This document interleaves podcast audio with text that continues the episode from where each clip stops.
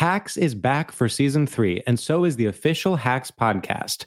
In each episode, Hacks creators Lucia Aniello, Paul W. Downs, and Jen Statsky speak with cast and crew members to unpack the Emmy winning comedy series. You'll hear Hannah Einbinder and Jean Smart speak to their on screen dynamic, along with stories from the show's writer's room, on set antics, and creating the world that Deborah and Ava inhabit. Watch Hacks streaming exclusively on Max and listen to the official Hacks podcast on Max or wherever you get your podcasts. Me. Focus Features presents Back to Black. I want people to hear my voice and just forget their troubles. Experience the music and her story. Know this. I ain't no Spice Girl. Like never before. That's my daughter. That's my Amy. On the big screen. I want to be remembered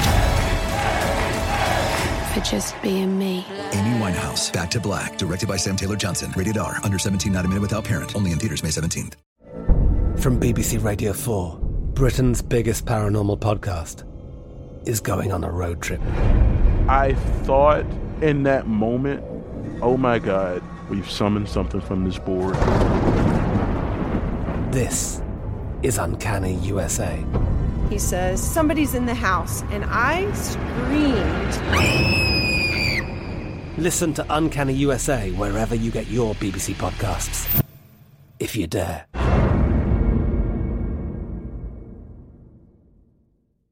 Hello. Hi. Hello, everyone. It's me, Sam, famed and beloved co host of um, notable podcast Stradio Lab that you're currently listening to.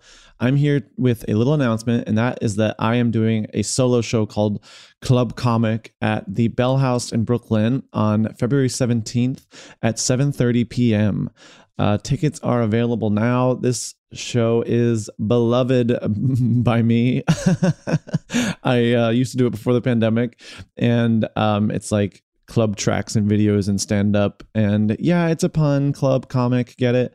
Uh, but it's it's always really fun, and I was like, should I bring it back?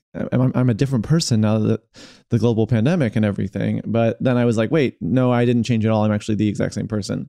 Um, so I'm bringing it back to the Bell House February 17th, and I couldn't be more excited. So get tickets. I look forward to seeing your gorgeous but tastefully flawed faces there. Okay, enjoy the episode. Bye bye.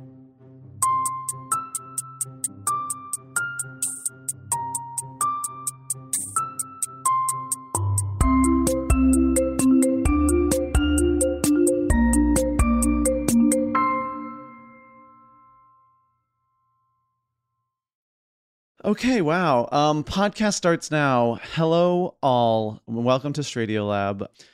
What a huge day it is um, for the community. I really wanted to see where you were taking that. How are you today? Oh, how am I? Yeah. Um, well, I'm fine. I um I am, you know, I did break my New Year's resolution today. Oh shit. What was it? Well, I was I was waking up earlier, and today Oh. I threw it out the window and woke up Yeah. at sort of the 9:30 space again. 9:30 Which- is not terrible. It's not terrible, but I what do did you consider break- early? Well, it's a, the difference is small, but my goal is to wake up at 8:30. Oh, sure. No, the difference is I think there's a world of difference between 8:30 and 9:30. 8:30 is like so it's tough because it's hard to get up at 8:30, but you still don't get even the credit. Like people are still like, "Oh, 8:30." A- You know, some people have to be at work at 8:30. Yes. No, And you're like- absolutely right. I think I mean, of course the dream is 7:30. Of course, when I'm, you know, I know I'm supposed to wait. I know I'm supposed to wait, but I want to be a part of this conversation. Please, please, please. So, okay, is the New Year's resolution to wake up early every day for the rest of your life? Is That's the a goal great question, to like honestly. every day for the rest? I'm Bob the drag queen, everyone. is the goal to every day for the rest of your life wake up early, or is it like wake up early more often? it's wake up early more often, but like I at least wanted to commit to it for like the month of January. Like I wanted to like you know how you have to create a new habit you have to For like those do of it you like, listening, we are recording on uh, the 9th. We made it It's the 9th. nine days in. This 9th, thing made it a little over a week. But last wanna week say I was bo- so good. Yeah, La- I both was Sam so and I good. have the most tepid New Year's resolutions. Like we're like, well, we're not drinking on weekdays, but of course, Friday through Sunday night doesn't count. Like we're waking up at 8:30 when we want to. Like, my goal is to like just take deep breaths. From Yeah, it's time. truly like I'll work out three days a week and walking counts. None of it. I um I had a friend back in P Town who was like, "Well, I've I've stopped drink." She was like, "Well, I, I stopped drinking this summer," and we were, and we were like, a, a bunch of drag queens in the in the dressing room were like, "Girl, you, you had a drink during the show." Yeah. Goes, no, no, no. I drink during the show, but other than that, I don't drink. And then someone's like, "But you also had a shot during the show." Well, I don't have a shot, and the, only during the show. Someone buys me a drink during the show, I'll drink that. But other than that, I don't drink. And they're like, and you also had a glass of wine before the show. Yeah, well, I have to drink before the show, but besides that, I'm not my I'm not drinking this summer, and I feel better. And we're like, girl, you're drinking right now. Well, I have a glass of wine after the show. Also, she does like five. She does shows five days a week. So it's like, girl, what what is? Yeah, that's a yeah, lot of that's drinking. a lesson I had to learn. Too, where you, you're sort of like, well, if I'm performing, that counts as a weekend. Well, I think what she what boiled down to was she doesn't drink at home on Right. Sunday anymore. Yeah, and that yeah, was her. exactly. That was, and she said, I and I stopped. Well, I stopped drinking. and cheers to that. and cheers to And that, cheers to mama. that. Um, so uh, George, actually, I have to blow up George's spot too because I've Hmm. shamed myself for breaking my resolution. Yes. but we are not drinking on weeknights. And last week we were, which was January fifth, January It was fourth. it was fully January 5th or 4th. Yeah. Uh-huh. And George was like, "Well, we're recording in person. Do you want to get a drink after we record?" And it was like, "No, we have been doing this for three days. Like, we yeah. have to push through." I didn't know you were also doing no drinking on weekdays. So I did. So I sort of didn't know I was blowing my. myself. I was like, oh, do I was feeling out the waters. I was like, do you want to get a drink? And we're like, no, I'm not drinking on weekdays. And then I said, oh, me neither. But I thought we could make an exception. That's the equivalent of putting that T in your um that capital T in your Grindr profile. Like I'm just testing the waters. yeah, If anyone else here wants to party with a capital T, I'm not saying I do, but if someone does, I could be willing to party with a capital T. I and gotta that's say- and that's what gay culture is, knowing Yes. what partying with a capital T is. yeah, yeah, it's it's well, it's also the standards are so different where it's so. And we're not going to explain it. If you're here No. and you're listening, you don't know what partying with a capital T is. You know what? Google it, Mary. We're Yeah. not. Do your research. We're not yeah, here to and have fun you. and have fun trying to Google uh, with caps lock with you know capital versus lowercase letters. Yeah. and, and trying Also- to try to get also a result fun- that makes sense. Fun fact. Yeah, just just like when you were just like when you decided to be an anti-vaxxer, do your own research. Yeah, Mhm. do your own research. That's, I- that, that is a that is a, a, a red flag for me. As someone saying, "Well, I did my own research." That is in 2023. That is a red flag for me. It's true. I mean, we we live in an information uh, economy, and yet you can't be doing your own research. you should not be doing your own research. No, I mean at this point I don't even trust researchers because I'm like, well, I know it's a slippery slope. It's a slippery slope, yeah. Where it's like someone can be like a senior research researcher at Harvard, and I'm like, that sounds fishy. yeah, it sounds like you're obsessed with finding your own research. Do your own research. I did my own research. I mean, I half respect, you know, at least they're they're they're in their intellectual era. Yes, It's completely misinformed, but they're learning how to use the computer, they're practicing their typing skills, and we have to celebrate the little wins, you know? And also, it's easy to get on your high horse. Like I think, you know, I sort of have in the past worked in, uh, you know, journalism or whatever, and I feel I feel like I'm sort of um, on the lookout for misinformation, and then I'll find myself just reading a tweet and I believe it immediately. Oh, I mean, like, well, it has a lot of likes. It has to be true. Yeah. I okay, this is my misinformation thing. Um it's a great drag name, by the way. I there's a burrito in my neighborhood that I've had over like Oh, a hundred times that I have hated. I've never enjoyed this burrito, and I saw a single TikTok that was like the best breakfast burrito in Bushwick, and that was on the list, and I was like. Okay, now I like that breakfast burrito. And now I get that burrito like once a week and I go, mmm, this is so good. I Yeah. hated this burrito forever. And now I saw one like underqualified 23 year old saying they liked it, and I'm obsessed. Well, to be fair, you did do research before the 23 year old. You did a lot of research. You had the burrito practically multiple times a week. Yeah. almost every day. So you did the field research. So there's an maybe there's a chance that you initially I'm going to throw this out there. Maybe you initially liked the burrito, Mhm. but then you grew too comfortable. You grew accustomed to her face. You know what I mean? Sure, sure. And then after a while, you were like, "This burrito really ain't shit." And then someone else came along and was like, "Man, that burrito looks sexy," and you were like, "Whoa, whoa, whoa, that's my burrito." Actually, you know what? It is a nice burrito, as a matter of fact. Yeah, me and the burrito had to open up the relationship in order for me to see it as sexy again. Yeah. Well, you also you did your own research, but then you know that a 23 year old on TikTok is an expert, so you have to trust the experts over your own research. Like, like yes, you did. You're you're actually being responsible. You're sort of like you did your own research and decided you were QAnon, but then you listened to Fauci and decided no, actually, I am going to get vaccinated. Exactly. Yeah, Yeah. that's so true. I think 23 years are the future. The 23. Well, technically. Yeah, Yeah. technically. Well, how old are you? Shh. Um, no, I'm 33. 33. And congratulations. There's nothing better than someone being like, I don't want to tell you my age. I'm old, and then find out you're older than them. They're like, I'm Yeah, a decrepit monster. Please don't ask me. I'm 24. Well, that's um. So the the Sex and the City episode where she's like, 27. God, I'm old, or whatever the fuck, and it was Carrie's like 35th birthday in the corner, and no one came. genius, genius show. Credit where credit's due. You know, I never saw Sex and the City. Really? People, every, people gag about that every time. I never saw Sex and the City. Even to this day. I see one episode of Sex and the City. Do you feel like you basically get if I had told you like I'm such a Charlotte or I'm such a Samantha, you still No. basically you don't. No, no, no. I have no Wow. clue. Wow. I don't. I don't even know which one Sarah Jessica Parker was. Well, you know, I'll say this, Bob, savor it because it is so rare to to not have to pollute your brain with pop culture stuff. When I don't know something, I it makes me so happy. Well, I love pop culture stuff. I just, you know what it is. The show doesn't. It doesn't seem funny. Like it's not a comedy. Is it a comedy? It's kind of funny. It's kind you of funny. It's sort of it's funny if you think it's like it's it's gonna be like Samantha tasting someone's uh spunk as she calls it and and and the whole narrative and the whole plot line of the episode is like that this guy's spunk tastes weird. But also, like when you come from the world like Will and Grace and Golden Yeah. Girls, I don't think it's gonna be funny. You're gonna be like, no, it's uh-huh. not a sitcom. Yeah, it's not. Yeah. And like, it's also like Will and of, Grace is hilarious. Like I'm just like guffawing. Listen, you do not have to tell me. Will and Grace, uh, talk about uh, something that Gen Z needs to rediscover the way that they rediscovered Friends. Will and Grace is so much better than people give it credit for.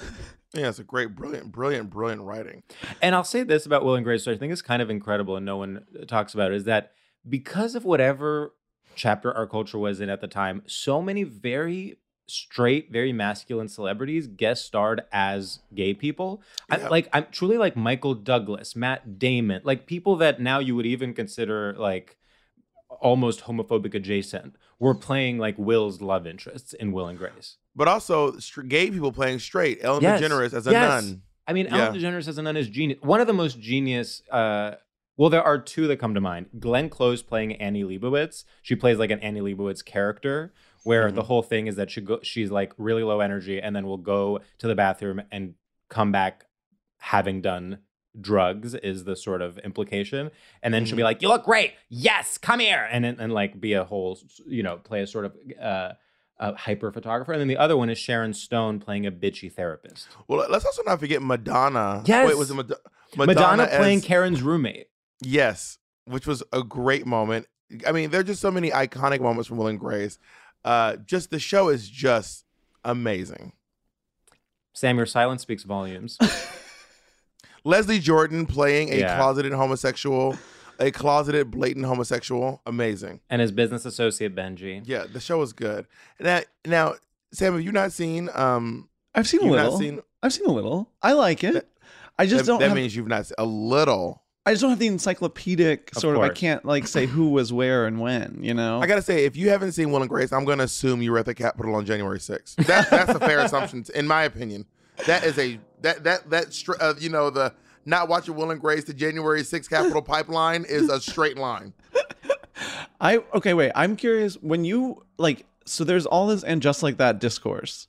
Like so you just like are able to read a book on those days. Like I just don't participate because I don't I don't get it, and I don't understand why why uh, the one lady not coming back was a big deal, and I I don't I don't and none of it makes sense to me. You know what? Honestly, what it is because I didn't have any pay cable shows when I was a kid, so HBO anything on HBO, Showtime, Cinemax or RIP Cinemax, um, anything that was on those channels, I did Disney.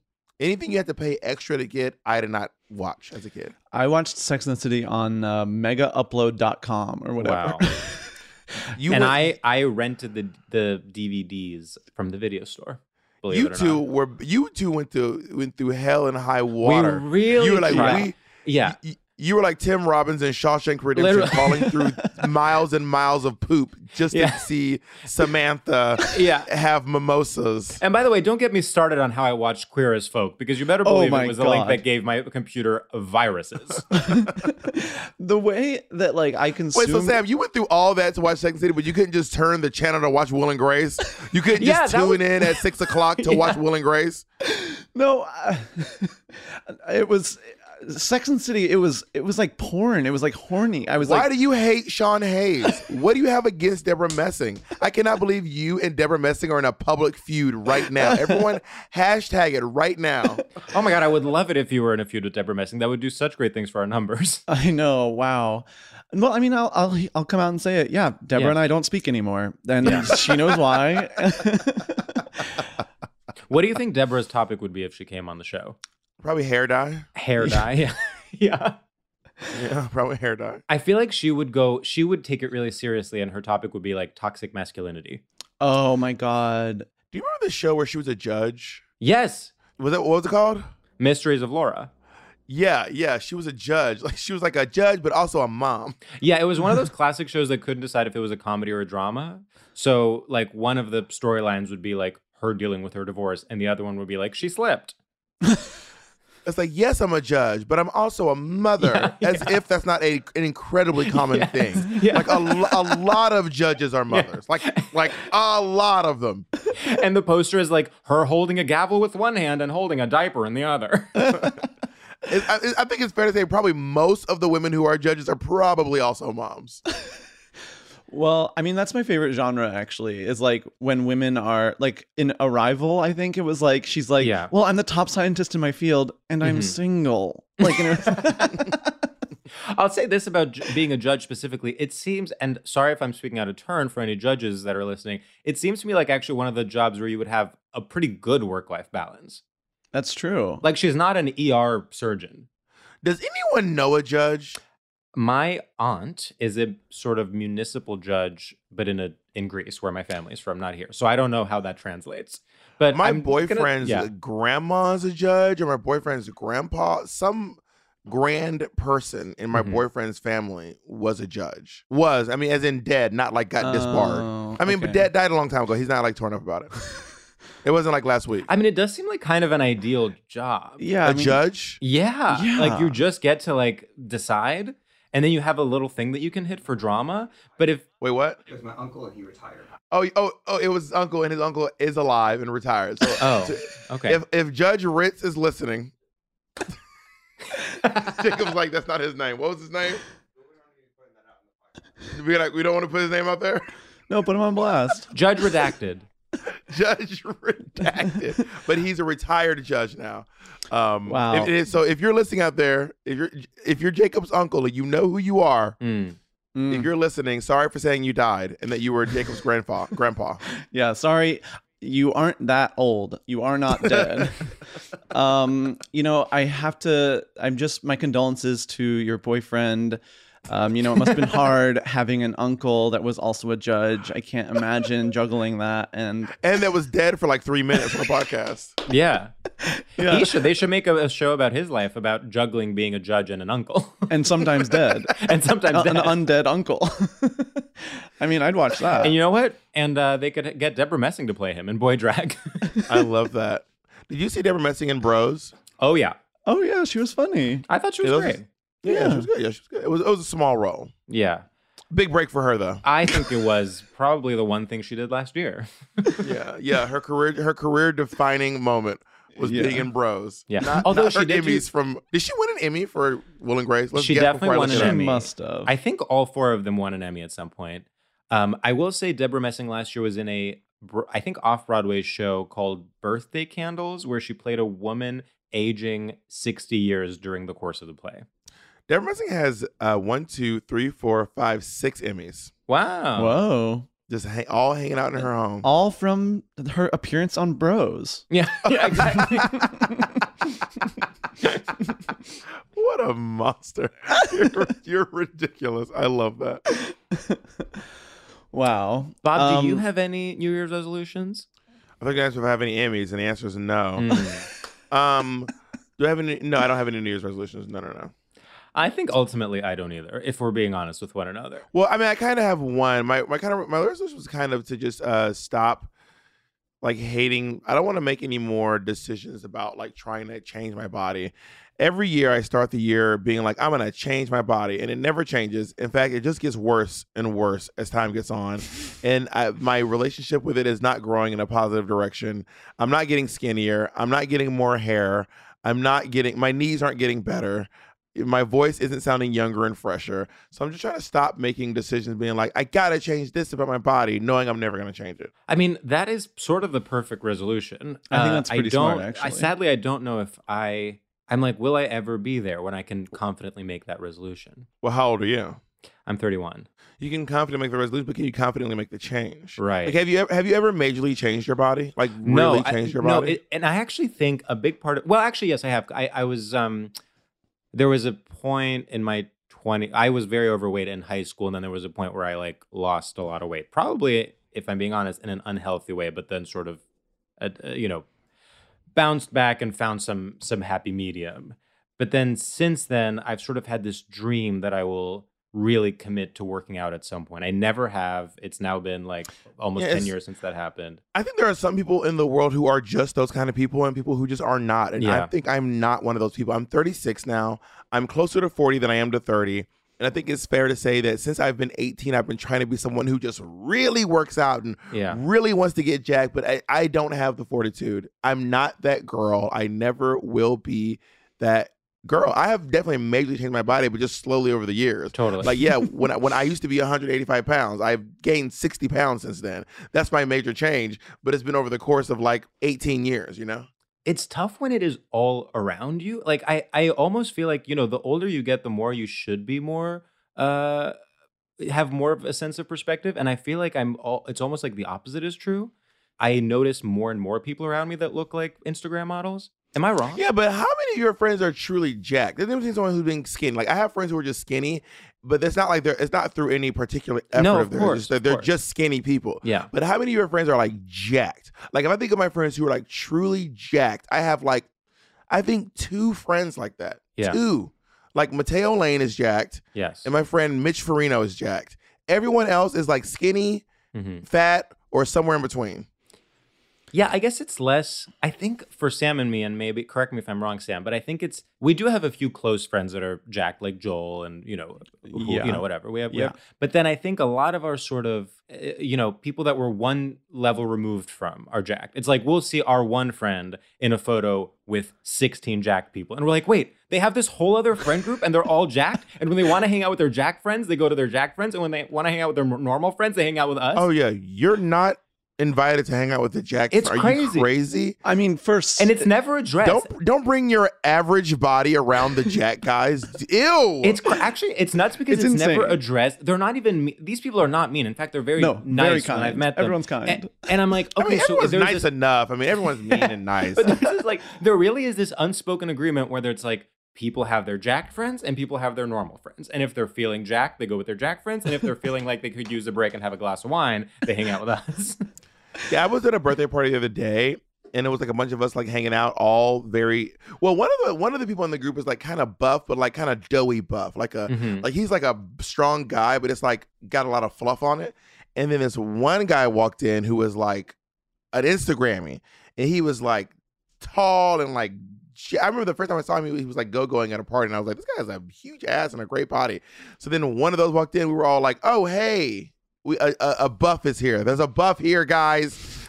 There's a buff here, and we're not gonna. No one's gonna talk about the buff being here, being buff. yeah. We're gonna treat the buff like a normal person, and we we did a pretty good job of treating the buff like a very uh, normal person. And then the buff left. then we continued our night, but it, it didn't feel. It was it was like the- what you said. Like the the the the jacked came over to the normies and was like, "Let's hang out for a little while." Yeah. Yeah, can it's almost a sometimes feel like- vacation.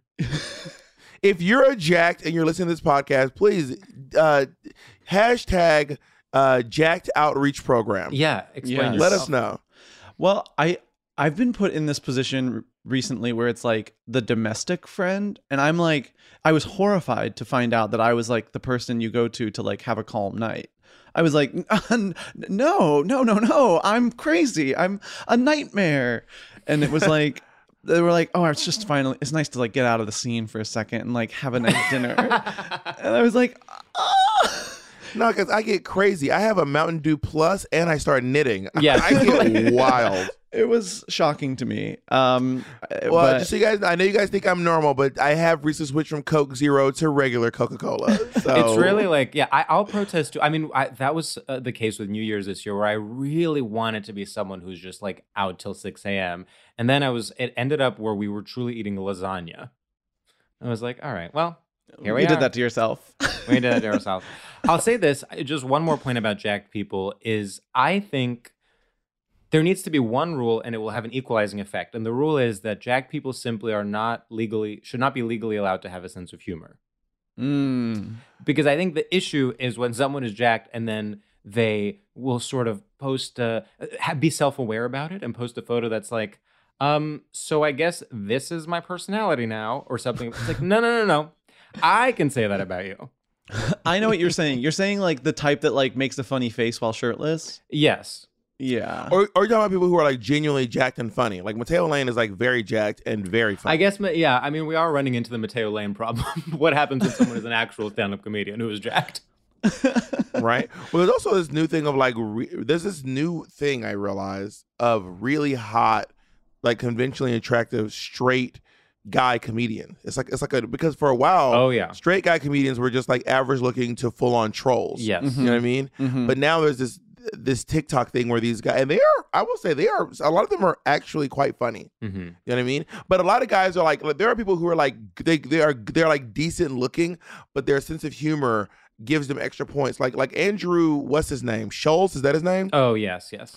Like Andrew Schulz, is, he, he's he's not gonna go. He's no model, but he's not a foot. You know what I mean? Mhm, And the mhm. fact that he has a sense of humor edges him over. But there's this there are these comedians on TikTok who are like genu like they look like fucking Abercrombie models. And they are also genuinely hilarious. And I'm like, well, this doesn't seem appropriate. Some something I think when Thanos snapped, something ruptured in the time space continuum. Yeah.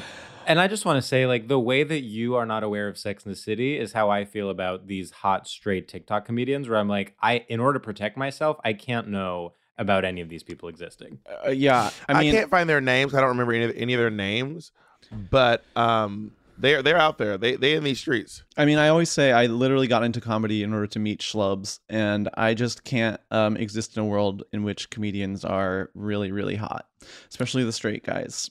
You know, How do you think I feel about hot drag queens? How do you think I feel about drag queens who are hot out of drag? I'm like, this is where the trolls live.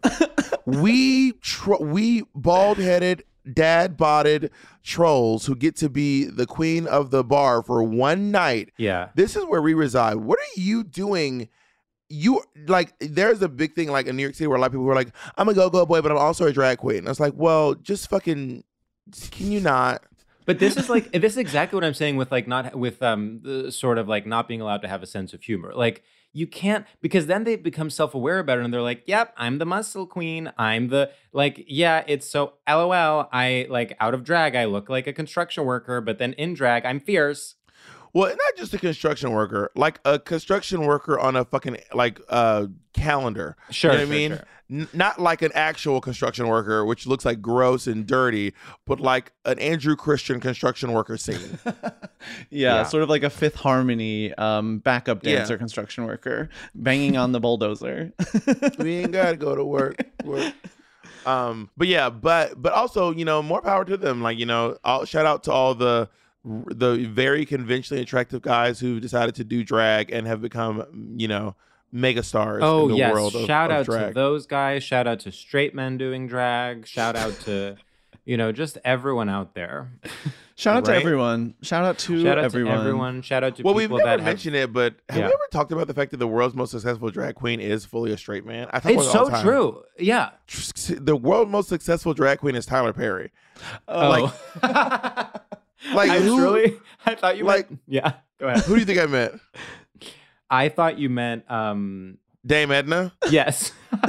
Oh, Wait, but but yes, it's so true about Tyler Perry. I wouldn't say the world's most successful. Dame Edna is very successful and is also a straight man, but Tyler Perry is a is a full on drag queen. Tyler Perry is fully doing drag.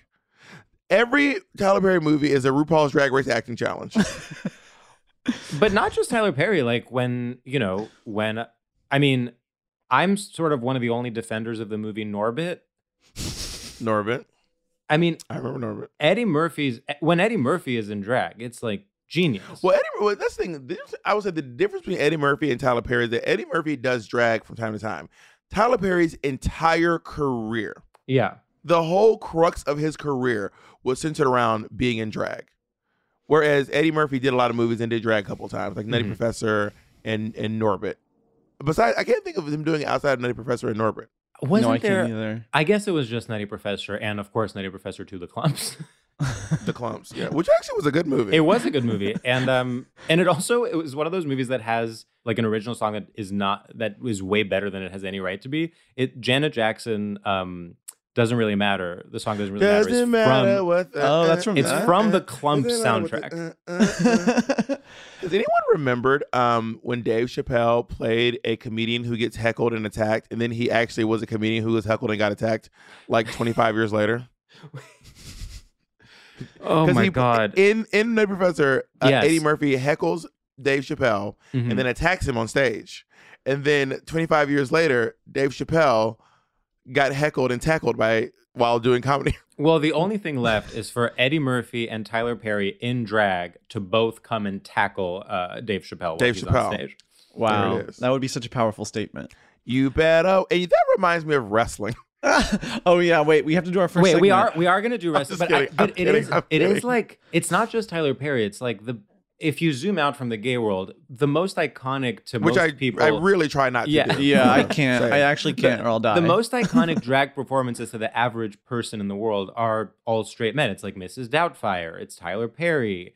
It's um, Tootsie. sure. Well, I think now, I think nowadays, if you ask people to name a, a drag queen, that almost everyone in, in America, at least, and the UK, and España, and Down Under, and Mexico, and where else they have a franchise, we'll probably say RuPaul. RuPaul. Yeah. Because Ru- RuPaul is, as far as the the term drag queen, I would say the most recognizable Mm-hmm. person and to be associated with the term drag. Even though I put it in my name, to try to get some of that. You know, one day, Bob, Yeah. I think in a couple years, you will be more famous than RuPaul. Uh, it sounds like you just uh, uh, predicted RuPaul's death on this podcast. Yeah. I was like, how many years, George? How many? like to the day. yeah, truly.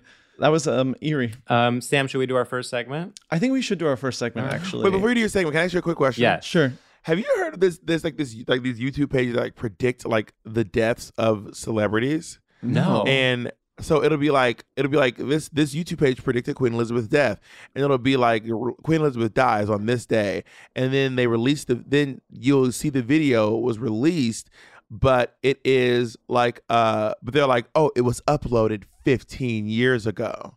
Wait. so. So But how do the. YouTube channels themselves work? Is someone just predicting various different dates so that one of them is right? I have a theory that someone just wrote, put, made 365 videos. I see. Yes. Mm. And every year they just, I mean, they're, they're usually not made 15 years ago, but they'll, someone just make a bunch of videos being like, Queen Elizabeth dies on this day, this year. And then at the beginning of the year, just upload them all. And then you just make one of them public when she dies. And when you make it public, it shows when it was Oh. uploaded. Oh my God, we should do Oh, that. Yeah, that would- could actually be huge for our numbers. Maybe every single have to- episode. Whose you have to death should we predict? But you'd have to keep making that person's death Yeah. every year. Maybe or you could do a couple in a row. You could, Right. If you like, if, if you want to pick Yeah. someone old, I would. I, if you're gonna pick someone, you want to do someone old, or you want to get really wild and really like, because it's, it's always old people. It's, it's never like someone who like dies suddenly at a young exactly. age. You know what I of mean? course, of course. Yes, Right. I would never pick, you know, Charli XCX. Um, yeah, but because you, you, unless you're really interested in playing the long game. yeah, uh, Yeah. yeah, or if we want to actually murder her ourselves, and then we That can could be really huge. control the narrative. Well, there's old people out there like uh Morgan Freeman's not young. Morgan young. Freeman, that's a good one. Oh, that's true.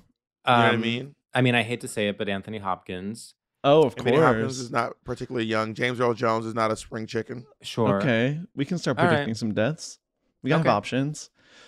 Um, well, I think before we do our segment, I also want to say I'm loving how free flowing we're being. We're being so I normal. know. I know we're. I basically- ruined your whole flow. I, You I did came- not I barged, all, I barged Bob. in. You did No, a I feel- perfect job, and people actually are too respectful of our format, and it's meant to be disrespected. It's true. It's true. I just think a founding principle of this podcast is that um, we actually are not Uh, we don't care about the format at all, and so I think when people think we're taking it seriously, it it reads as insincere. And I Yeah. felt I I'm glad that you could see through that. well, thank you. I appreciate that. No, it, it does feel like it unlocked something. We've never ever before just not done an intro, and I'm like, wow, did we ever, did we ever need one? Well, listeners will let us know, I'm sure. Yeah, I guess They're so. very vocal. They'll be storming the Capitol soon uh, to make their voices heard. If we tell them, they'll do it. Uh, the You know what? you have. And I'm going to go ahead and say it. If you if you liked or didn't like how this intro went, I want you to storm that Capitol and I want you to break in and I want you to do whatever the hell you want. And I and uh, and I want to say, you know, if you didn't like how it went, storm the Capitol. If you did like how it went, storm RuPaul's house, RuPaul's Did you ranch. know that someone actually shit on Nancy Pelosi's desk? You know that? Really? during the the Yeah, insurrection? during during the insurrection, someone actually shit on I Nancy Pelosi's did. desk. I I wait, guess I remember hearing about that. I it seems do like it should have been remember that. bigger news. but you know, we hear so much. I truly like at this point don't remember what is a joke and what is real. Hacks is back for season three, and so is the official Hacks podcast. In each episode, Hacks creators Lucia Aniello, Paul W. Downs, and Jen Statsky speak with cast and crew members to unpack the Emmy winning comedy series. You'll hear Hannah Einbinder and Jean Smart speak to their on screen dynamic, along with Hacks writer and actor Pat Regan, on how their improv experience helped them when shooting scenes and what it was like writing scripts for specific actors. You'll also hear from crew members like the costume designers on what it was like creating the world that Deborah and Ava inhabit. Hear stories from the show's writer's room, on set antics, and more. Watch Hacks streaming exclusively on Max and listen to the official Hacks podcast on Max or wherever you get your podcasts. This show is sponsored by BetterHelp. We are both dealing with such different issues in our day to day lives. You have a full time job in Los Angeles. You've had to uproot your home. You've had to you have to figure out work life balance. Meanwhile, I am a freelancer in New York City. How do I fit it all in one day? How do I create my own schedule? What am I? Some boss lady in a film? You know, it's so hard. You have to be boss and employee, but you know what? We can't keep these things bottled up. You know, we need to let them out. That's right. People all carry around different stressors, both big and small. And when you bottle them up, it can start to affect you negatively. Therapy is a safe space to get things off your chest and to figure out how to work through whatever's weighing you down. I'll tell you something. Therapy in the past for me has been just a place where once a week I can tell someone what I'm thinking of in a safe and enclosed space where no one can enter and ask me to send an email because it is my time and it is my time for therapy. And everyone deserves that in all across this great nation. Yeah, so if you're thinking of starting therapy, give BetterHelp a try. It's entirely online, designed to be convenient, flexible, and hey, suited for your schedule. So get it off your chest with BetterHelp. Visit betterhelp.com slash stradio today and get 10% off your first month. That's betterhelp, H-E-L-P dot com slash stradio. From BBC Radio 4, Britain's biggest paranormal podcast is going on a road trip. I thought in that moment, oh my God, we've summoned something from this board. This is Uncanny USA. He says, Somebody's in the house, and I screamed. Listen to Uncanny USA wherever you get your BBC podcasts, if you dare.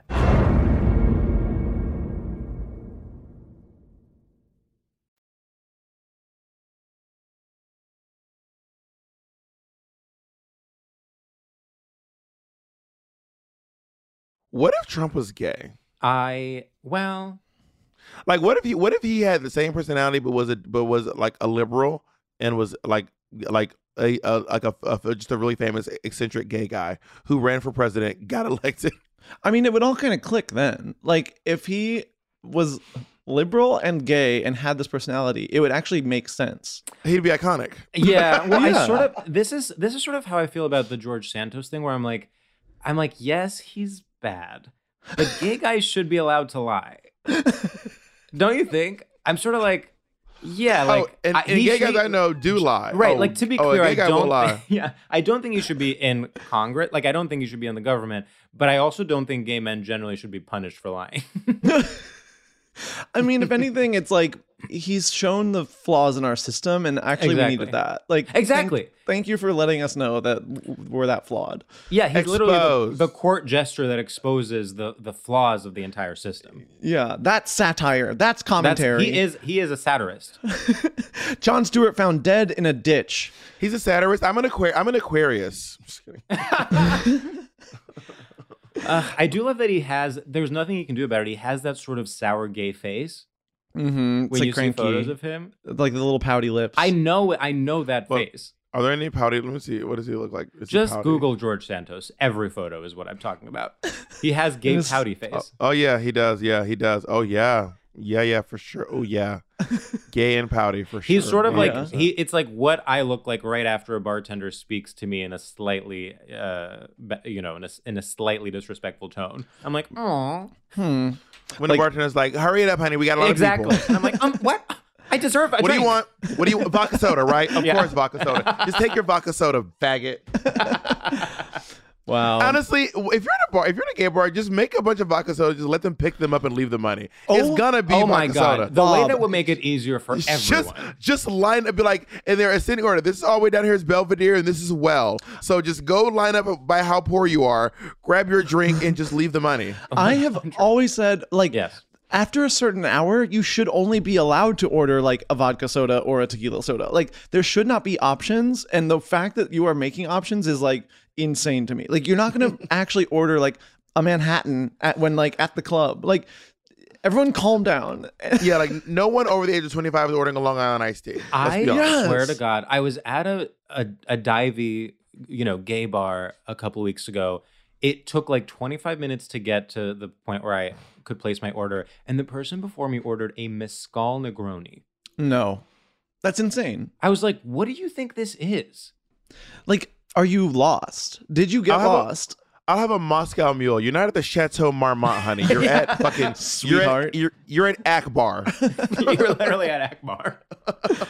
Oh my like you're god. you're at Barracuda Oh in Chelsea. You're you're not you're not at the Rainbow Room, honey. no, it's insane. But See, I did a version of that joke for LA and a version for New York. and Yeah, thank you so for that because you said Akbar and I was like, what's going Yeah, on? and, then, and then I was like, oh, I should do a New York City version. yeah. Can I tell you a story? So Akbar, for anyone who doesn't know, is a gay bar in LA. I years ago, the first time I ever did a comedy show there, I had not spent a lot of time in LA, and I didn't know Akbar. I didn't know it was a gay bar, and I was just sort of I was like running late to the show, and I didn't take in my surroundings, and I just like went right straight to the back room where the comedy show was. So in my mind, it was just like a bar, and I start performing, and I keep referencing in my jokes as though I'm talking to a room full of straight people. I'm like, you guys probably don't know this, like blah blah, blah. like, oh, I'm the only gay guy in the room. Like I kept like doing references like that, and truly, after my set, it it it sunk in that the entire time I had been performing at like one of the main gay bars in Los Angeles. That it was so funny. and, and I and during the show, like I pointed to someone, I was like, sort of talked to her as though she was a straight woman. Then I looked at her with clear eyes after I got off stage, truly wearing like a flannel and ripped jeans, like so clearly a lesbian. But you guys have probably never heard of this place, but it's called Fire Island. Yeah, no, I was Fire doing that. Island. And people were looking at me with such blank stares. And of course, that was only reaffirming what I thought. I was like, oh, they don't even get gay humor because I'm like the only gay guy here. So there's True, these one of- things called tops. I'm sure you guys don't know who Alaska Thunderfuck is. truly like one of the most but in the gay experiences. world, she's a big deal. like we know. That is so. So there's this performer. Her name's Lady Gaga. God, I mean, Do you remember when Lady Gaga hit the scene? What a cr- like. Oh, wait, how old? yes. Were, I was like 22. You guys are a little bit younger than I am. Be I, I was the perfect. I was the. I'm the perfect age f- to be a Lady Gaga fan. First of all, me and Lady Gaga are, are the same age. Lady Gaga is also 36 years old. So I'm like literally the age where like when she was big, you, you all unless you were in the clubs when Bad Romance came out, you will never understand the rush of hearing whoa and like everyone literally. I mean, we were screaming like she was in the club. no, it Like, is we were true. we were screaming like she was there. And also during that period, it's like she could show up. Right. Oh, It Oh, wasn't yeah. out of the question that she would show up to Akbar, to my comedy show at Akbar. there actually there actually is a, is a, a video of um this drag queen named Heklina introducing Lady Gaga. oh my God, yes, of course. and she's like, but she also did. She was like, uh, give it up for like who? Who? Lady Lady Gaga. All right, give it up for some girl named Lady Gaga, I guess. Wow, I love that. No, I was in college and I still remember it being like so I felt like so edgy being like I'm going to put Lady Gaga on at the party and like being like I don't care that there's frat guys here. Like they need to hear it. Like it's really good music actually. You did it for the culture. I did Yeah. it. I had to. I had to raise up her voice. Okay, this is actually the longest we've gone without doing our first segment ever, which I think is a slay. Um, but I now I'm being a slave to the format, and I wow, think we should do it. You are. But you know what? Wow, slave triggered. Wow, your your check your privilege. Thank you for calling me in. Yeah. Calling me in. All right. Well, now that Sam has brought up slavery again, I guess we can start our, doing our first Now that segment. Sam's brought the show to a screeching halt with his blatant racism, now we can continue the show. So, Bob, our first segment is called Straight Shooters. And in this segment, we test your familiarity with and complicity in straight culture by giving you a series of rapid fire questions where you have to pick this thing or that thing. Okay. And the one rule is you cannot ask any follow up questions ever about how it works. And do I have, and, I have, and it's a rap. I have to be like Uh, this or that. I think Oh, I hear a oh. follow up question. Is that a follow up question? Sam, take it away. Okay, Bob. Being short like a corgi or being hung like a horsey? Uh, hung like a horsey. Okay, Bob. The World Cup or the world according to Garp? The World Cup. Okay.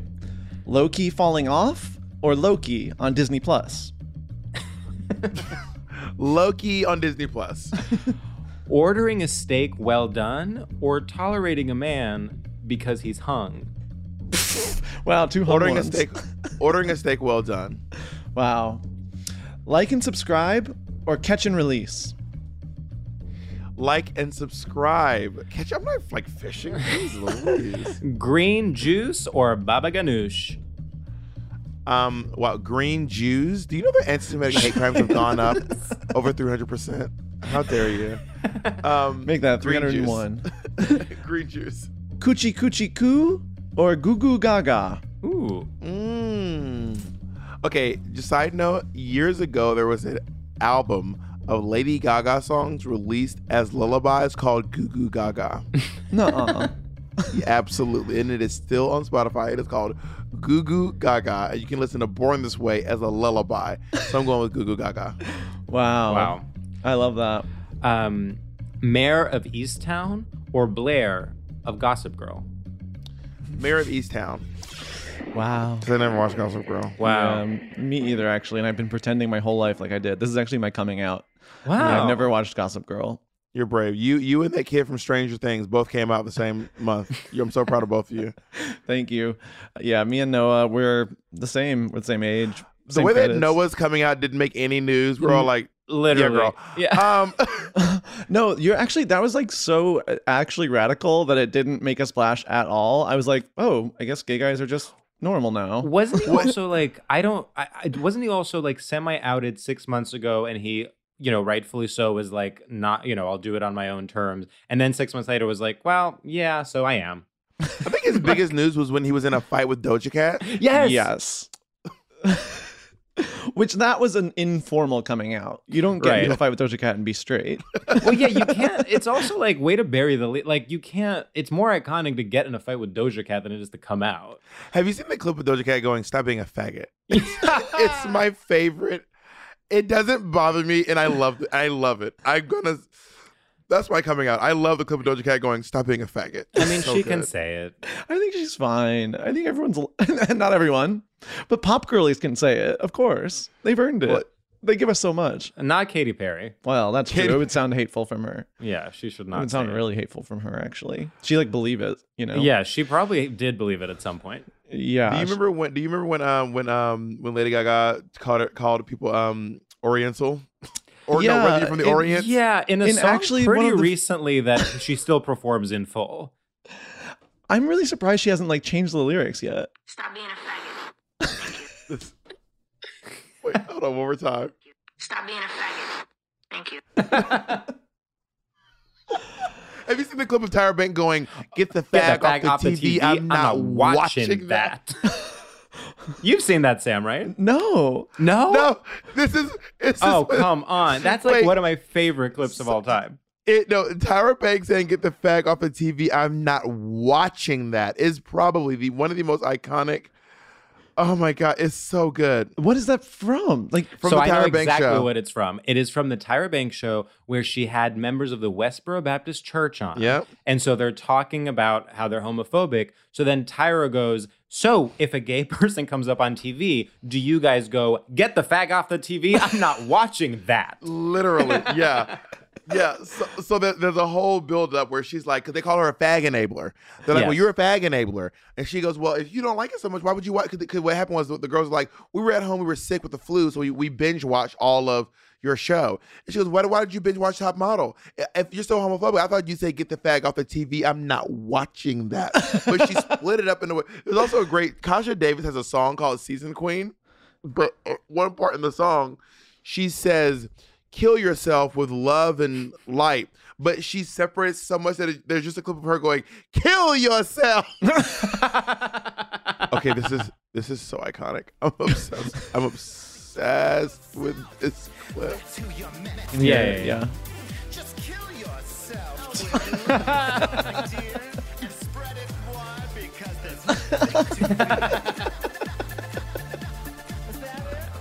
Oh my god, I'm gonna make that my alarm in the morning.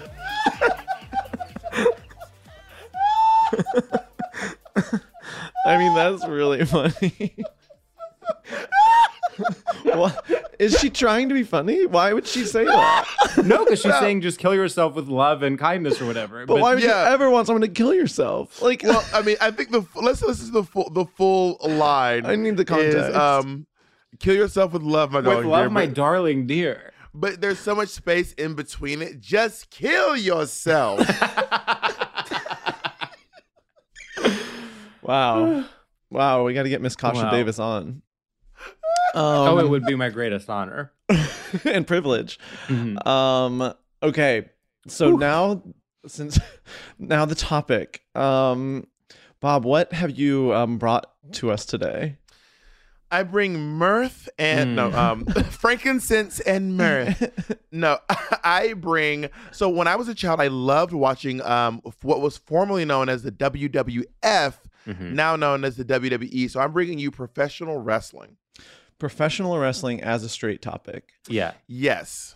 Now many Which- have said we used because I used to be so, so they used to be called WWF, Yeah. but then um, they got sued by the World Wildlife Federation, so they had to change their name to WWE World Wrestling Entertainment. There's also a rival company called WCW World Championship Wrestling, Wrestling, but at the time a while back WWE purchased WCW, and now there's just one big you know wrestling thing. So I sort of want to. Wrestling is something that we I've always been ambiently aware of, and so often crosses over to mainstream culture. I mean, wasn't WWE is like where like The Rock came from, right? And Yeah, like Dave but- Batista, Yeah, Batista and uh, uh, John Cena. John Cena, right?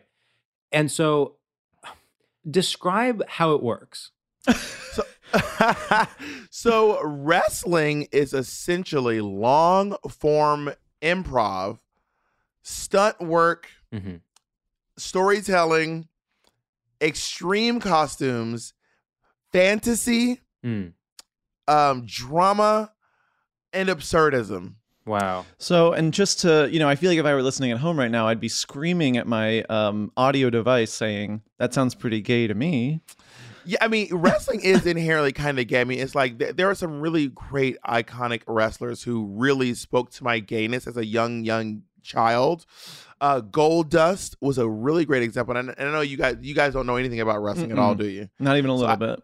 I feel like I have to. Uh, you all can follow along at home and like Mhm. Google these names Yes, as you Google. as you hear them. But I, will- I Oh, will and now go- we have our okay. oh, wow. This is literally like a home, lesson. Bob is now sharing his screen and is now showing us each individual wrestler. Oh, okay. So, Oh, so this was Goldust. So Goldust was a wrestler named Dustin Rhodes, but it was pretty common for a wrestler to like leave and then come back as a completely different person. I mean, a completely different person. Like you wouldn't even acknowledge they were like that. Dustin Rhodes was Goldust, or that Mhm. or that Mick Foley was Dude Love, Cactus Jack, and Mankind. You know what I mean? Wow. You would just not even acknowledge it. Um, so Dust Goldust was this ra- was this wrestler who was basically like kind of like I don't even know. Maybe I would say he was acting gay the whole bit, but he was never gay because he had girlfriends. He was kind of like Prince. Mm, Like he was like this extremely effeminate straight man hmm who was wrestling. And that was his whole thing. He did this. Ext- I mean, tell me this is not got Mick. Tell me this is not.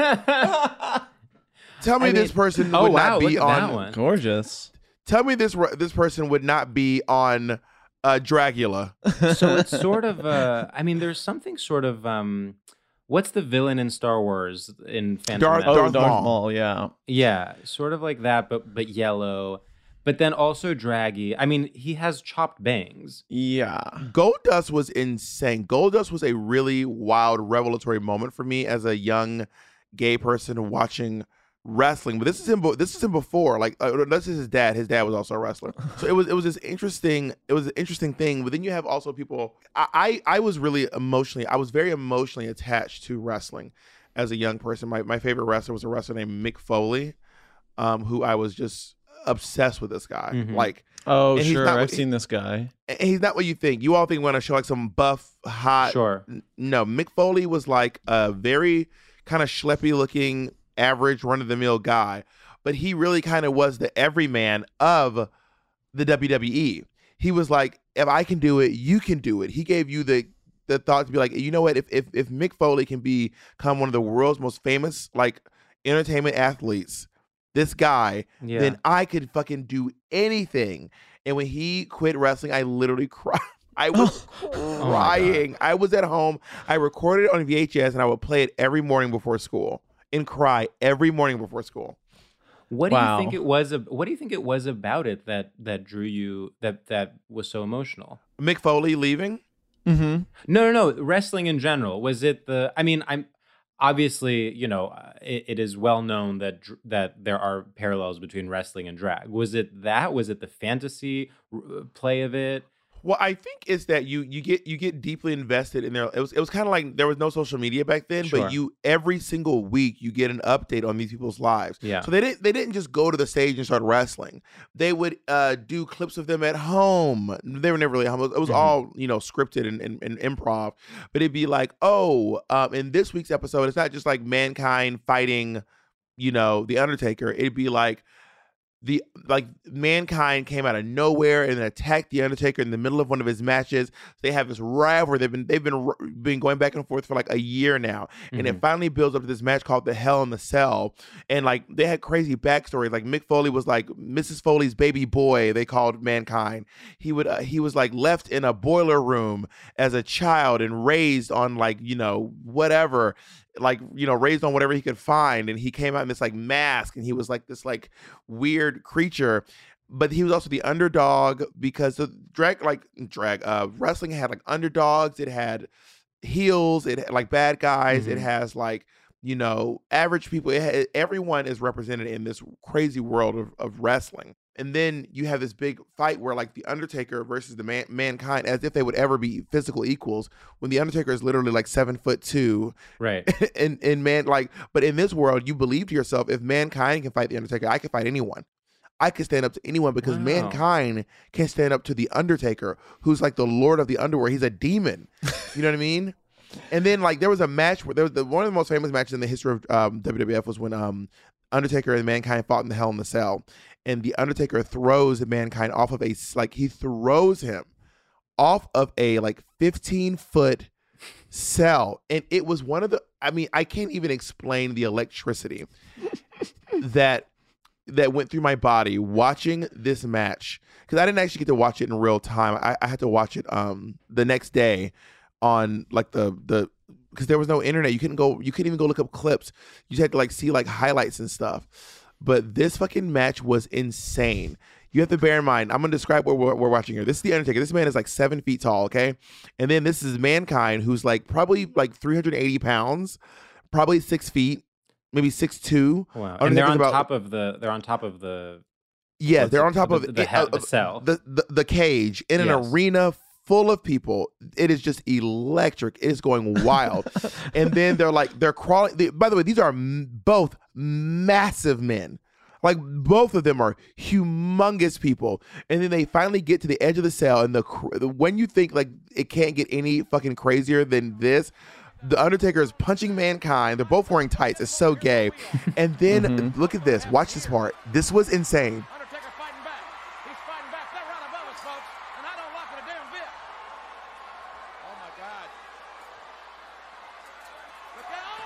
Wow. S- Do you? So then the Undertaker takes mankind, throws him off the cell to the ground, off like off this fifteen foot cell to the ground. It was just an. I'm trying to see where he lands. He just lands on the ground. He lands on top feet- of.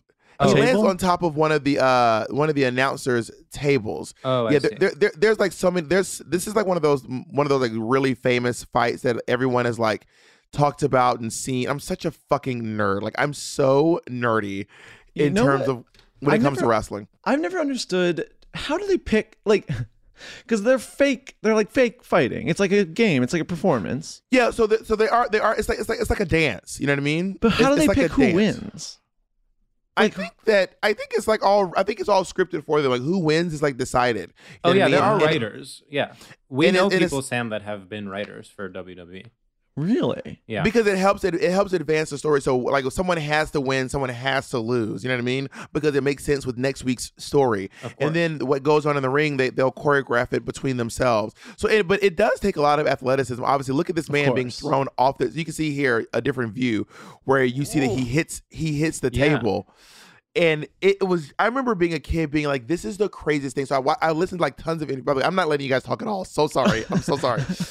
so I, I started listening to interviews about this, and they were like, this was so crazy because we were like, when I threw him off the ring, I was like, oh my God, is Mick, did, did, is he to get up?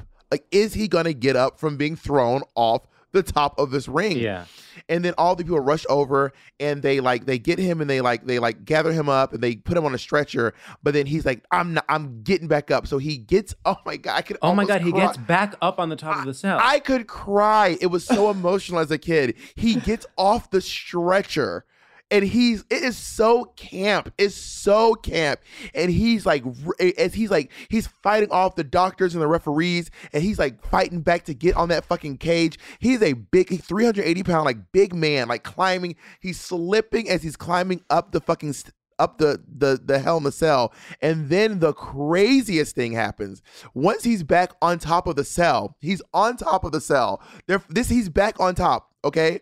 After he's thrown off run through him and the Undertaker are back on top of the cell, like fighting. Undertaker goes for a choke slam, which where he grabs him by the neck, pick them up, and slap them to the ground. Look at this shit. He picks him up, throws him. He goes through the ring. Oh.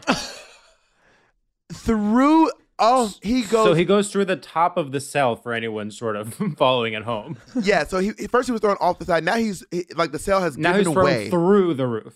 He goes through the roof of the cell. A chair lands and hits him on his face. I want to remind you, this is a 380 pound man going through the ring. The chair And falling in on his back. and a chair hits him on the face. His tooth comes out. Oh my God. He he also breaks a hole in his lip. He sticks his tongue through the hole. He's so like, but then he still fights. Like the the match is still going on. You know, this kind of reminds me of like a jackass type of thing where it is just like we are being guys and we are like gonna rough each other up and it's gonna Mhm. be like, but it's like there's an element of trust.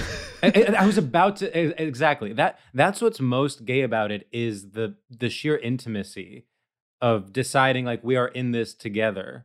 I like can't believe the people that were fans of wrestling like growing up i always thought were like really really straight and they were honestly kind of intimidating to me because i was like wow those guys are like hard. Like they're wearing the like merch and the merch kind of looks like scary to me as a child and like i was always like that must be like the straightest thing and i'm seeing it now and i'm like this is insane.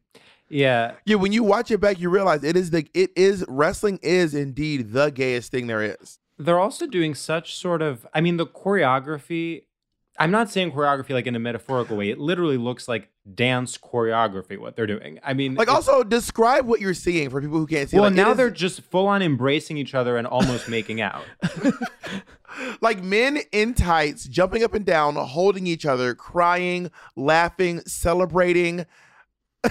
and I gotta say, I, something that sort of was alienating growing up was that the the way there, there's like one woman and she's wearing a skimpy outfit and she's like holding a little sign and it's almost like oh she, you know she's being objectified for a male audience. But then when you reframe it as gay, you're like oh she's their Lady Gaga and they're all gays. yeah, now I get her role. She's yeah, there now- to be and, and actually I find it empowering. Yeah. Yeah, I mean, there was a, a really great wrestler named Chyna. Chyna was like the the the biggest lady in terms of um wrestling. She was like no one was no one was more like powerful and intense as Chyna. And Chyna's whole thing was that she was a very very strong woman. She was like she Oh, was like her whole thing is she was like the, the world's strongest woman. So she would like beat the other women up. Like all the other women like just never stood a chance against Chyna because she was just so fucking strong. She was just like a diesel woman. You know what I mean? And the But- other women would try to stand up to Chyna, but they could they never could because she was just too too strong. Oh my god. Okay, my one question, follow up question about wrestling. What were the politics of wrestling in when you were watching them as a kid? So back in the day, uh, wrestling was relatively apolitical. Wrestling is now kind of Republican. That's what I Um, was I assumed, but I wasn't sure. Yeah, it was pretty apolitical back then, but also Vince McMahon, who's the owner of the WWE, ended up working for the Trump administration. He was like one of Trump's Right, advisors. Yes, I remember that. Yeah. Oh. But then also a lot also Donald Trump I I don't know if you guys know this. Donald Trump used to perform in, in the WWF. Of course, that right, right, famously. right. Yes, yes, yeah. yes. Which is insane. Um, yeah, Do- yeah, Donald Trump used to perform in the WWF and do like there are like videos of Donald Trump like shaving people's heads, Mm-hmm. uh, getting hit with chairs, like Well, wouldn't like he also sort of play the character? I mean, th- that's he played where- himself. Yeah, he played himself, but it's sort of like I think it was, if I remember correctly, like a big avenue in which he built up this mythology because he was playing like the rich billionaire. Yeah, his whole businessman. yeah his whole thing was that he was like Donald Trump. The the ex- I mean, it's kind of crazy to think that this person that you're about to watch was once the president of the United States of America. Like, imagine a video where like where like Bill Clinton runs down to the middle of an arena and punches out a, another billionaire. Like, try to imagine. Oh my god, is- he's like tackling. Oh my it's god, like Wait, so that's actually him. that's that him. is that is actual former president Donald Trump. So basically, he ran into the arena, li- tackled another man in a suit, and started Vince punching McMahon. him. Yeah, and start it started like, like it. This this is the multiverse of madness. Yeah. This this is this is truly the multiverse of madness. When you think about all the crazy stuff that went on, and, and then and then Donald Oh my god, Trump now he's now shaving his head. You're right. now Donald Trump is shaving Vince McMahon's head in the middle of the ring because they were arguing over who's like the best billionaire, basically. Wow, this is fucking insane. Isn't this cra- the stuff that went on in wrestling? I don't think people even know how crazy it was. It it goes all the way down from involving like people who were like now dead to people who were Yeah. like strung out on crack to literal former presidents of the United States of America or future presidents of the United States of America. like the multiverse of the WWF WWE is truly insane. Hacks is back for season three, and so is the official Hacks podcast. In each episode, Hacks creators Lucia Aniello, Paul W. Downs, and Jen Statsky speak with cast and crew members to unpack the Emmy winning comedy series. You'll hear Hannah Einbinder and Jean Smart speak to their on screen dynamic, along with Hacks writer and actor Pat Regan, on how their improv experience helped them when shooting scenes and what it was like writing scripts for specific actors. You'll also hear from crew members like the costume designers on what it was like creating the world that Deborah and Ava inhabit. Hear stories from the show's writer's room, on set antics, and more. Watch Hacks streaming exclusively on Max and listen to the official Hacks podcast on Max or wherever you get your podcasts. I'm Katya Adler, host of The Global Story. Over the last 25 years, I've covered conflicts in the Middle East, political and economic crises in Europe, drug cartels in Mexico. Now I'm covering the stories behind the news all over the world in conversation with those who break it. Join me Monday to Friday to find out what's happening, why, and what it all means. Follow the global story from the BBC wherever you listen to podcasts. Me. Focus Features presents Back to Black. I want people to hear my voice and just forget their troubles. Experience the music and her story Know this. I ain't no Spice Girl. like never before That's my daughter. That's my Amy. on the big screen. I want to be remembered for just being me. Amy Winehouse, Back to Black, directed by Sam Taylor Johnson. Rated R, under 17, not a minute without parent. Only in theaters May 17th.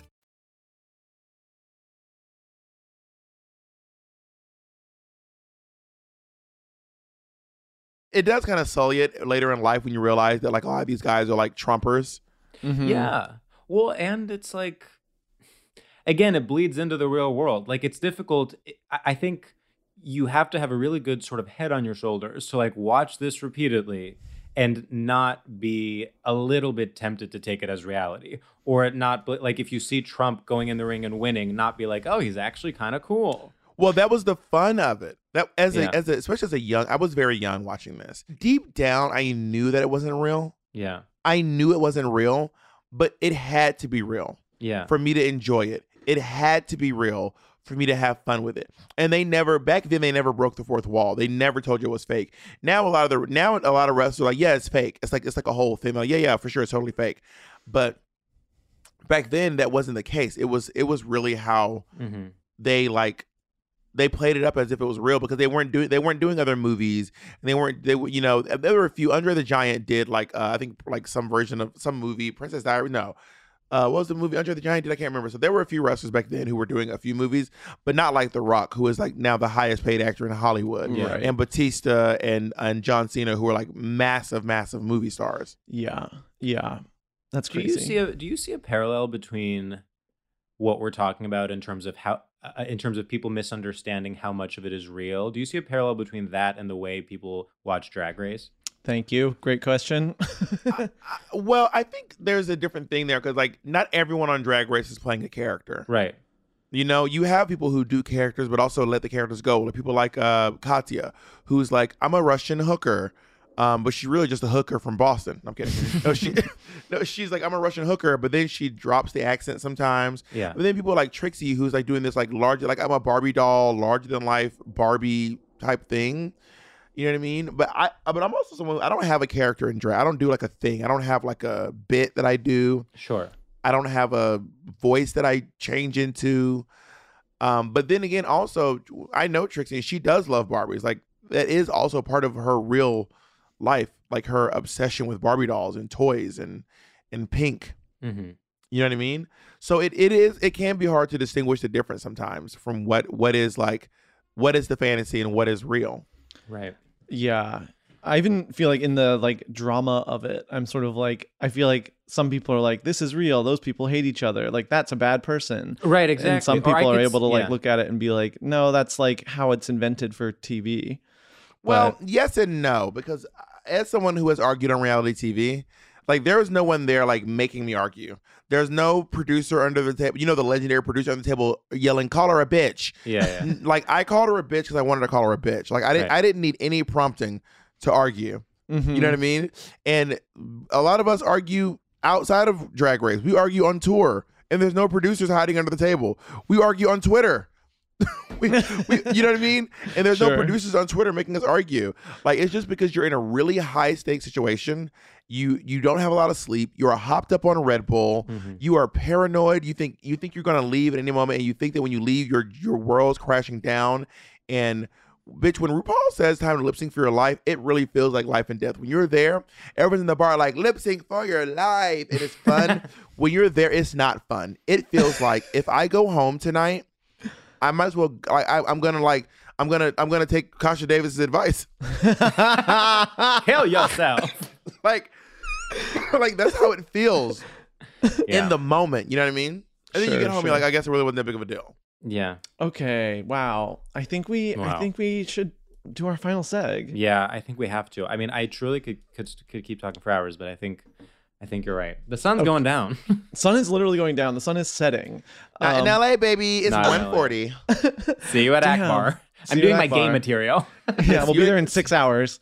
Um, we uh, so Bob, our final segment is called shoutouts, and in homage to the classic straight tradition, we just give a shout out to anything that we are enjoying. You know, imagine it's 2001, you're at TRL, and you're shouting out to your squad back home about whatever you like. And George, do you have one? Uh, you know what? I'm not gonna lie to you. I don't off the top of my. Actually, you know what? I could. I have one that I could do. Love that. Go for it. Okay. Um, what's up, freaks and losers, and everybody out there, everybody in all the land from coast to coast, and don't forget the middle parts. I want to give a shout out to ordering a soda and bitters at the bar. As everyone knows, my New Year's resolution, which I've only um, not followed a couple of times in the nine days of this new year, is to not drink on weekdays. And at first I was like, how am I going to get through this? What am I going to do? Drink water? But let me tell you something. When you order a soda with bitters, it has a nice pinkish color. You feel like you're drinking something with flavor. And you wake up the next day and you don't feel like you're ready to throw up in your bathroom. So get out there, order a soda and bitters. And while you're at it, maybe order an Athletic Brewing Company non alcoholic beer. Because guess what? Those are kind of a sleigh as well. Woo! Okay. Um, this one is Uh, based on our previous conversation. What's up, freaks, losers, and perverts all around the globe? I want to give a huge shout out to either Sugar or Spice, whoever said the thing that said that was there's two types of people in this world. You're either a porch person or a bike riding person. I'm Oh, yeah. both. When I heard that, I said these people are potentially a new level of dumb that is admirable. And finally, bringing bringing um authenticity back Yes. to our United Yes. States of America. Yes. I feel like someone is living out loud for once. I hope to God I'm not annoyed at them, but right now I say let them say whatever stupid shit they want to say, and I'm feeling empowered by it. I'm gonna say what's on my mind because of sugar and spice. Wow, we are back, Wow. and it is another season of gay wrestling. Woo! I, you are so right. You know what? There's something so beautiful about about a, a statement being dumb in a unique new way. Yes. To say there are two kinds of people, porch people and bicycling people, And I'm both. and I'm both. That's like That's you- I wish I could write like that. genius. That's genius. Well, I don't know if you guys know this, but years ago, Britney Spears said there's only two types of people in this Mm, world. Yes. Do you know which ones they are? No. Uh, this is from Circus, right? There's the ones that the put ones- on shows and the ones and that the ones observe. that observe. Yes. And baby, I'm a put on a show kind of girl. honey, okay? But then again, but to be fair, I like to watch shows and I like to go to sh- I like to put on shows and I love to go watch them too. So, Britney, what's real, Britney? What is true, Britney? Are there two types of people? Britney, I'm both. Yeah, Britney. That Britney was doing some. You know, she's it's very sort of by erasure. Well, sorry, I, I misquoted. The, the fans are gonna kill me. I need to re. I need to re. uh, The quote is.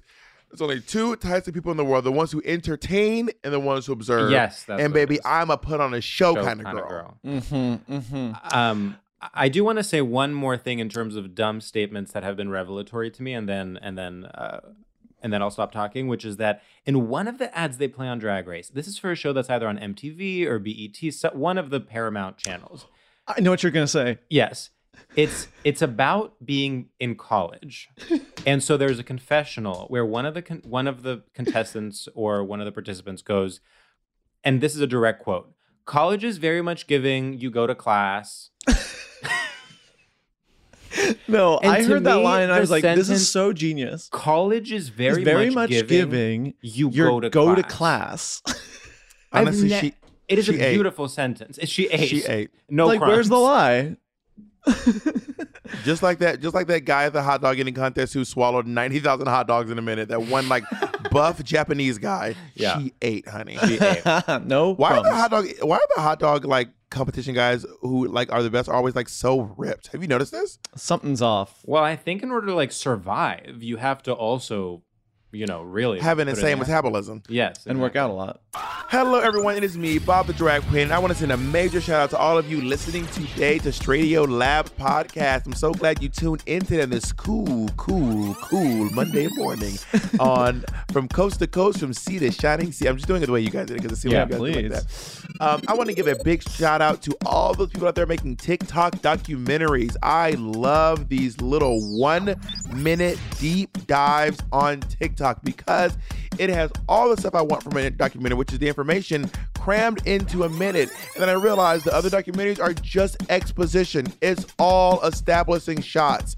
We don't need to see the subject sitting down and putting on their microphone. I don't need that. I just want the information. So thank you so much to all of you making those wonderful green screen TikTok documentaries. Woo!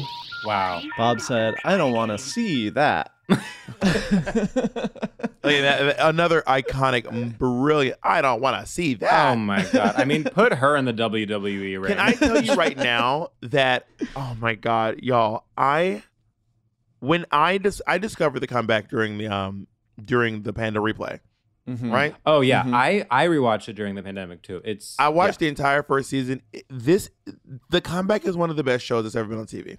It's easily good. Easily. and the uh, and just just here I get the the what makes it so phenomenal. The first and second season are ten like ten years apart. Mhm. Like the show got canceled, and then once streaming services came out, people were became obsessed with it, and everyone started buying the show. I mean, watching the show, and they released the second season. That last scene in that fucking second season fucked me up. It's an incredible show. It's honestly devastating. And it's It's also ahead of its time. Like Yeah. the first season was ahead of its time, obviously, everyone knows that. But then even the idea of rebooting it was ahead of its time and still too ahead of its time to get like to get like a big enough audience. Lisa Kudrow, it, I, I know everyone's gonna say it's Friends. The comeback is Lisa Kudrow's best work.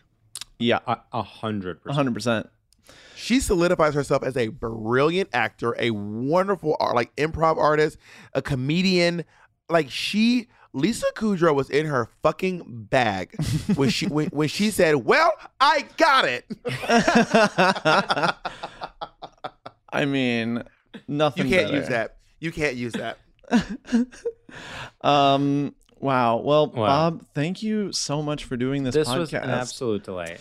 Oh, thank you. It was my pleasure to be here. Thank you for having me. Um, and I hope that you all got some good stuff out of this uh Padiana. Oh my god, I am so I also I'm excited to go look up more YouTube videos of wrestlers. Perhaps light a candle. Listen, I'm honestly, I might want to. I, I wish I could find all the wrestling in order because I might want to go back and start watching it again. Like it was just brilliant. It was brilliant. All right. It was brilliant. You heard it here first. I'm gonna say it now. It, it might be though, because like I didn't grow up watching Disney Channel shows. So when I go back and watch like Vessel Raven, I'm like, guys, this is bad acting and it's not good writing. But everyone's like, no, but you had to be there. Yeah. So wrestling might be a you had to be there kind of thing. So I don't know. I mean, listen, I enjoyed it when I watched it today in a, in a Zoom shared screen. So I can't even imagine how much I would have liked it if I was actually there. Imagine, honey. All right. Wow. Well, another pod in the tank. Bob, see you in the ring. See ya. Oh my god. let- Will you guys join my if if if I do a, a, a wrestling night? Will you all join us? I it would be our greatest honor. You have to wrestle each other. I I will happily I will happily uh follow whatever narrative you decide to write. I will be uh defeated by Sam if you want. I will uh you know tackle Sam. I wonder if, if I did a night, can I get like Gottmik and Violet to fight each other? I wonder. Oh my god, that would be my the greatest. way that they would do it, I feel like in a heartbeat, and and, and actually it would be huge. Yeah. And honestly, call MTV because this could. uh I just want to say this is kind of the the only thing. Like this is the next frontier. I It's the think, is next getting- step. Is getting drag uh, you know drag race girls together for a uh wrestling tour. Right? Would be huge, actually. I mean, I'm imagine texting Gottmik right now.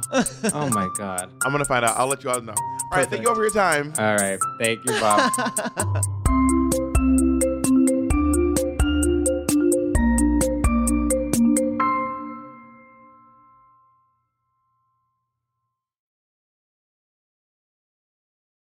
This show is sponsored by BetterHelp. It's a simple truth. No matter who you are, mental health challenges can affect you, and how you manage them can make all the difference.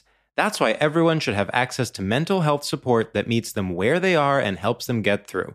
BetterHelp provides online therapy on your schedule. It's flexible, simple to use, and more affordable than in person therapy. Connect with a licensed therapist selected just for you. Learn more at betterhelp.com. That's betterhelp.com.